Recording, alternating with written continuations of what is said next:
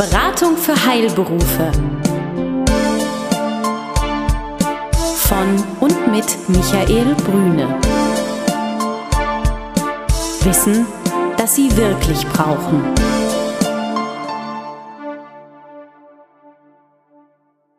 Sie sind Arzt, Zahnarzt oder Apotheker?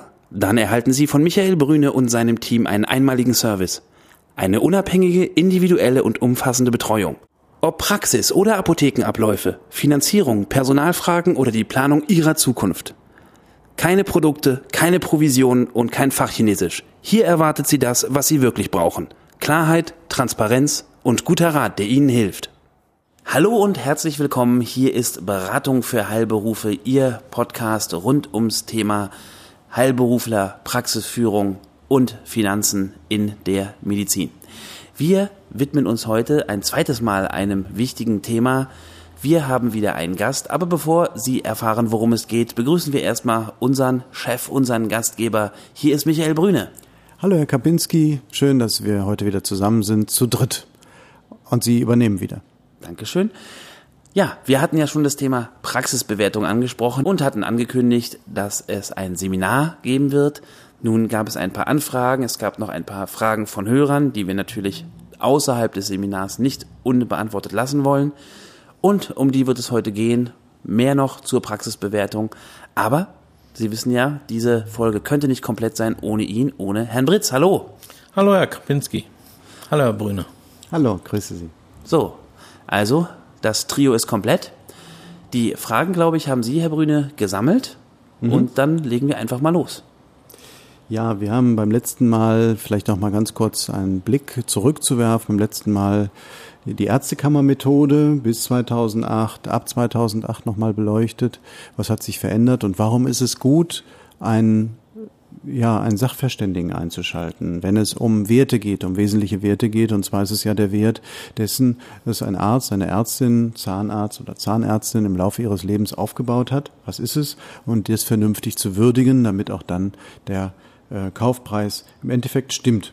Und es kamen Fragen dazu. Ähm, die ganz spannend waren. Wir haben beim letzten Mal auch nochmal den richtigen Zeitpunkt, also wann sollte man sich damit beschäftigen? Und Herr Britz und Sie haben gesagt, naja, neun Monate vorher muss man ausschreiben. Ähm, aber wenn man sich erst dann damit beschäftigt, wenn man ausschreibt, ist es dann auch schon zu spät. Also eigentlich sollte man so zwei Jahre vorher diese strategische Entscheidung vorbereiten. Und da gibt es sicherlich viele Dinge, die den Kaufpreis auch noch positiv beeinflussen können, wenn man sie denn dann in Angriff nimmt. Ähm, das können wir heute beleuchten. Das war eine Frage, die gekommen ist. Wir sagen, was muss ich eigentlich wirklich tun, damit ich auch einen guten Kaufpreis bekommen kann? Und äh, vielleicht, Herr Britz, dass wir zuerst mal auf diese Frage eingehen unseres Hörers. Ja, gerne. Ja, wie Sie schon richtig, richtig äh, ansprachen, es handelt sich ja um das Lebenswerk eines Arztes, einer Ärztin oder Zahnarztes, Zahnärztin. Und da gilt es eigentlich doch, diesem äh, verstärkt Augenmerk zu schenken, weil es ja wahrscheinlich die letzte große Transaktion in der Regel, sage ich mal, bei vielen Ärzten äh, abgeschlossen wird. Und gerade, wie Sie auch richtig sagten, geht es darum, diese strategische Planung richtig auszurichten. Und dafür braucht man einfach eins, und das ist Zeit.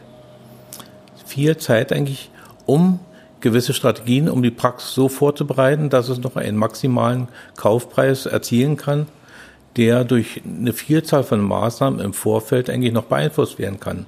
Was machen Sie denn dann mit mir? Also ich habe jetzt einfach mal so drei Bilder vor Augen. Ich denke mal einmal an den Mietvertrag, ich denke einmal an mein Personal und ich denke einmal an mein Leistungsspektrum vielleicht. Einfach Richtig, mal in die Luft geschossen. Ja?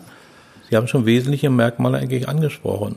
Der Mietvertrag ist eine wesentliche Position, dass man beachtet nicht, dass der über den Horizont eigentlich des geplanten Ablaufs der Abgabe hinausgeht, dass man mit Vermieter rechtzeitig spricht, dass man sich überlegt, sollen noch Folgeinvestitionen getroffen werden, mhm. jetzt hinsichtlich der Mieträume, mhm. ja oder nein, sollen auch Investitionen getroffen werden. Das sind eigentlich zwei wesentliche Entscheidungen, die ja noch langfristig oder mittelfristig eine Rolle spielen könnten. Oftmals wird der Fehler gemacht, dass noch große Investitionen getätigt werden im Vorfeld, die aber nicht zu einer Steigerung des Kaufpreises zwangsläufig führen müssen. Mhm im Detail schon im Sachwertbereich, aber der Sachwertbereich ist in der Regel ein Bereich, der eigentlich untergeordnet dem des ideellen Wertes eigentlich entspricht. Mhm. Der Sachwert quasi, das ist das, was in der Praxis steht. Und der ideelle Wert ist das, was ähm, einfach an dem Ertrag sich orientiert, wo man sagt, da steht eine bestimmte Wertigkeit dahinter, die aber nicht irgendwo materiell zu greifen ist. Ja, ist letztendlich die Patientenbindung an dem mhm. Arzt. Wie okay. eigentlich die Reputation des Arztes gegenüber dem Patienten ist, wie langfristig sein Ruf nachhallen kann bei den Patienten und für einen nutzbringend, für einen äh, potenziellen Nachfolger eigentlich eingesetzt werden kann. Mhm. Okay. Richtung Personal, woran müssten wir da denken?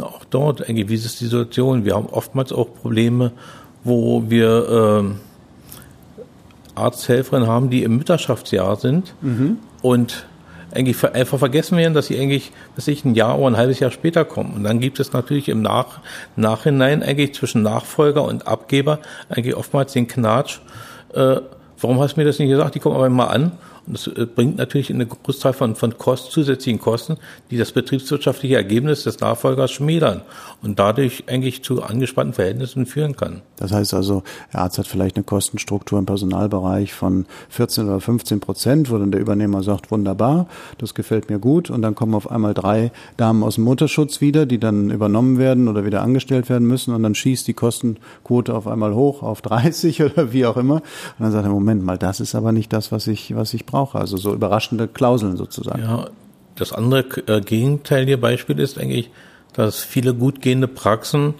sich der Arzt eigentlich äh, sehr viel schön und gut, was auch richtig ist, delegiert, aber dadurch äh, eine überdurchschnittlich große Arzthelferin eigentlich beschäftigt. Ah. Und dort eigentlich Überlegungen angestellt werden müssen, macht es noch Sinn, mit diesen, mit dieser Anzahl X von äh, Personal weiterzuarbeiten bis zum Praxisabgabe? Oder macht es mehr Sinn, da ein Nachfolger das Leistungsprofil, was ich persönlich als, als Spezialist anbiete, Nachfolger vielleicht gar nicht erbringen kann, jetzt irgendwie auch das Personal zu delegieren und, und verträgliche Lösungen für das Personal zu finden. Mhm, okay, also das heißt, die Praxisorganisation so hinzustellen und auch zu rechnen, ähm, wie es eben für einen Nachfolger auch gut zu bewältigen ist. Mhm. Eine vielleicht triviale Frage aus meiner Ecke. Ähm, ich unterstelle mal, wenn jemand eine Praxis kauft, ist er zur Fortführung der Arbeitsverhältnisse sowieso verpflichtet, richtig? Richtig, ein Jahr lang. Ein Jahr lang. Okay. Und wie sind da so die Erfahrungen? Wie gern oder ungern wird das gemacht? Also ich hätte jetzt gedacht, dass ich sage, hm, wenn ich meine Praxis verkaufen will an jemanden, der nicht zwingt, aber möglicherweise ja auch ein jüngerer Mensch ist, ähm, dann würde ich doch das Team so weit wie möglich verkleinern in der Erwartung, der will sich sowieso Leute einstellen, die zu ihm passen, oder?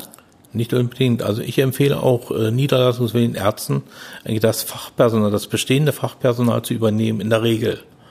Denn die haben die Erfahrung und erleichtern eigentlich dem Niederlassungsweg oder dem Übernehm Praxisübernehmer eine Vielzahl von, von Leistungen, denn die kennen den Praxisablauf. Und er, der Übernehmer, kann dann sukzessive mit der Zeit seine Ideen, die er verändern will, dann einbringen. Aber erstmal läuft die Praxis, denn der Übernehmer, der Praxisübernehmer hat viele Probleme, eigentlich mit vielen neuen Problemen der Bürokratie und der ärztlichen Leistung insgesamt und vom Praxisablauf zu kämpfen, erstmal in der ersten Zeit und ist eigentlich dankbar, wenn er ein eingespieltes Team hat. Spannend. Also kann man sagen, das übernommene Team arbeitet sozusagen den Arzt ein zu einem gewissen Grad. Könnte man so sagen, ja. Neuen, wir kriegen spontane, einen neuen Chef zum Einarbeiten. Spontane Frage dazu. Was halten Sie denn von der Ehefrau des Praxisabgebers, die in der Praxis verbleibt und noch die Abrechnung macht oder die Annahme oder sowas in der Richtung? In der Regel scheidet die Ehefrau mit aus. Okay, was auch das gut ist. Ein Wort.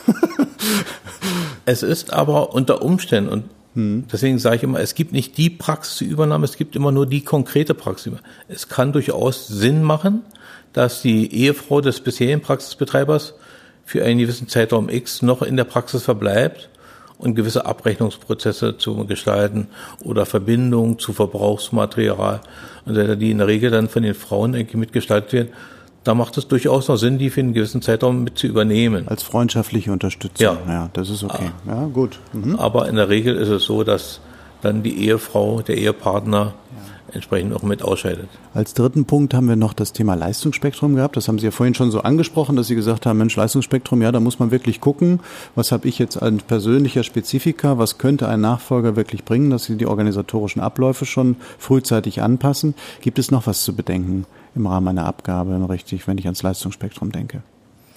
Na, beim Leistungsspektrum ist es eigentlich die Sachen, die Sie eben angesprochen haben.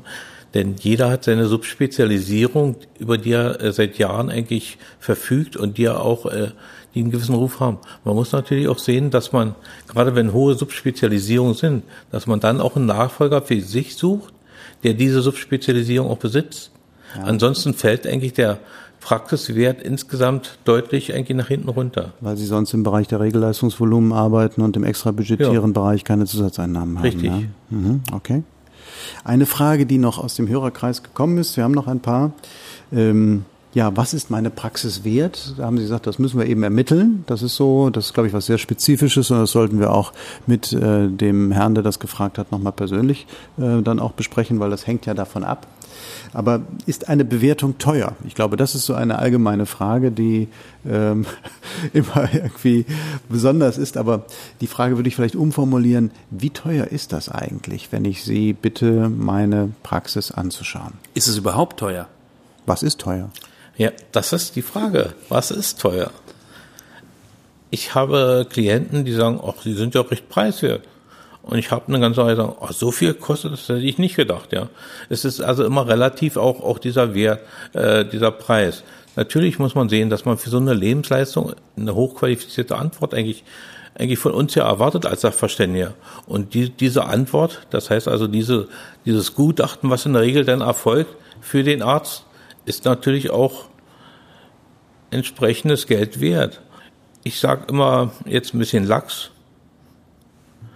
wenn man ein billiges Produkt haben will, soll man eigentlich auf den Markt gehen, dann kann man irgendwie hingehen oder sich vom Freund mal fragen, was würdest du bezahlen für die Praxis? Aber ich denke, das bringt es nicht. Es soll ja fundiert sein, es soll zukunftsorientiert sein, auch eigentlich maßgebend eine Entscheidungshilfe sein für einen potenziellen Käufer. Denn ein potenzieller Käufer kauft schneller dieses Produkt, sprich die abzugebende Praxis, wenn er weiß, ah, was kostet die Praxis und was kann ich mit dieser Praxis erwirtschaften. Und das ist eigentlich der entscheidende Punkt. Was kann ich mit der abzugebenden Praxis erwirtschaften, wenn ich diese übernehme? Und dann relativiert sich auch wieder der Preis eines Gutachtens für den niederlassungswilligen Arzt oder für den abgebenden Arzt. Jetzt ist es aber nun mal mein Job als kleiner Kleffer, Sie heute nicht gehen zu lassen, ohne dass Sie so eine Hausnummer nennen, was sowas kostet. Naja, gut, ich sag mal, es kommt darauf an, wenn, wenn Sie eine durchschnittliche Praxis haben, müssen Sie mit, mit 2.000, 3.000 Euro mindestens rechnen. Wonach wird es denn? Es reicht ja, wenn Sie sagen, wonach es berechnet wird. Sind das Arbeitsstunden, sind das Tagessätze, nee. sind das also Volumina? Wir arbeiten, wir jetzt, also es gibt dort eigentlich keinen einheitlichen Maßstab für die Honorarsituation. Wir arbeiten danach, dass wir sagen, wir nehmen den Umsatz der Praxis als Basis und nehmen davon eine Prozentzahl. Sie können etwa rechnen, so, so im Schnitt so 1 bis 1,5 Prozent, je nachdem, des Umsatzes wird als Honorar für die Praxisbewertung ausgeschrieben. Das heißt, der Arzt weiß im Vorfeld eigentlich, welche Kosten konkret auf ihn zukommen, sind keine versteckten Kosten da oder irgendwelche Erfolgshonorare jetzt dafür. Diese Erfolgshonorare machen wir nur in dem Bereich, wenn wir Praxisvermittlungen vornehmen. Aber das wäre schon wieder ein anderes Thema. Da schließt sich meine nächste Frage an. Wenn Sie diese Bewertung machen, erstellen Sie auch Sie entschuldigen den hinkenden Vergleich, den aber jeder versteht. Erstellen Sie denn auch sowas wie Exposés für Praxen dann, die Ihr Klient dann bekommt? Richtig. Wir erstellen nicht nur ein Exposé, sondern wir erstellen ja ein Gutachten. Und dieses, Expo äh, dieses Gutachten umfasst eigentlich alle Seiten. Es stellt dann dar die Ergebnisse der Praxis in den letzten drei Jahren in der Regel. Es werden definiert, welche Zukunftschancen schätzen wir ein für diese Praxis. Wie sieht die Kostensituation im Vergleich zu einer Vergleichspraxis eigentlich aus? Und welchen letztendlich, oh, ich sage es mal einfacher, was bleibt für den übernehmenden Arzt unterm Strich für ihn übrig, um sein Leben zu bestreiten, um seine Verpflichtungen, um seinen Hobbys nachzugehen? Was bleibt für ihn übrig, wenn er die Praxis zum Preis X kauft? Bei der konkreten Praxis. Aber als Gutachter ist trotzdem, sind Ihre Formulierungen und Darstellungen objektiv und sie machen das nicht werblich. Deswegen sage ich Nein. Exposés mit Bildern, Sonne in Fenstern, so meine ich das. Nein, wir machen es nicht werblich. Wir machen eigentlich recht nüchtern, unabhängig eigentlich, machen, äh, erstellen wir diese Gutachten natürlich immer im Auftrag eines, eines Auftraggebers. Es gibt noch zwei Fragen von ähm, Zuhörern. Ähm, eine richtet sich darin, wann ist eine Bewertung eigentlich sinnvoll? Ich glaube, ich interpretiere jetzt gerade mal frei. Es geht wohl in die Richtung, es gibt ja diese Kleinst- und Hobbypraxen.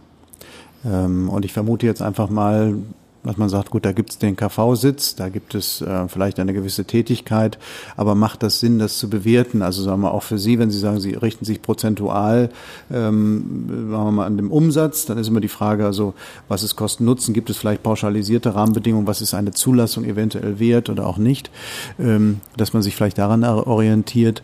Ähm, das ist immer die Frage, wann sollte ein Gutachten eigentlich genutzt werden? Das hängt, wie gesagt, immer vom konkreten Fall ab. Natürlich, gerade die Praxen, die Sie eben angesprochen haben, die Hobbypraxen, so genannten kleinen Praxen. Ich denke, da wäre es unfair, überhaupt ein Gutachten anzufertigen, mhm. denn das macht eigentlich keinen Sinn von der Sache her.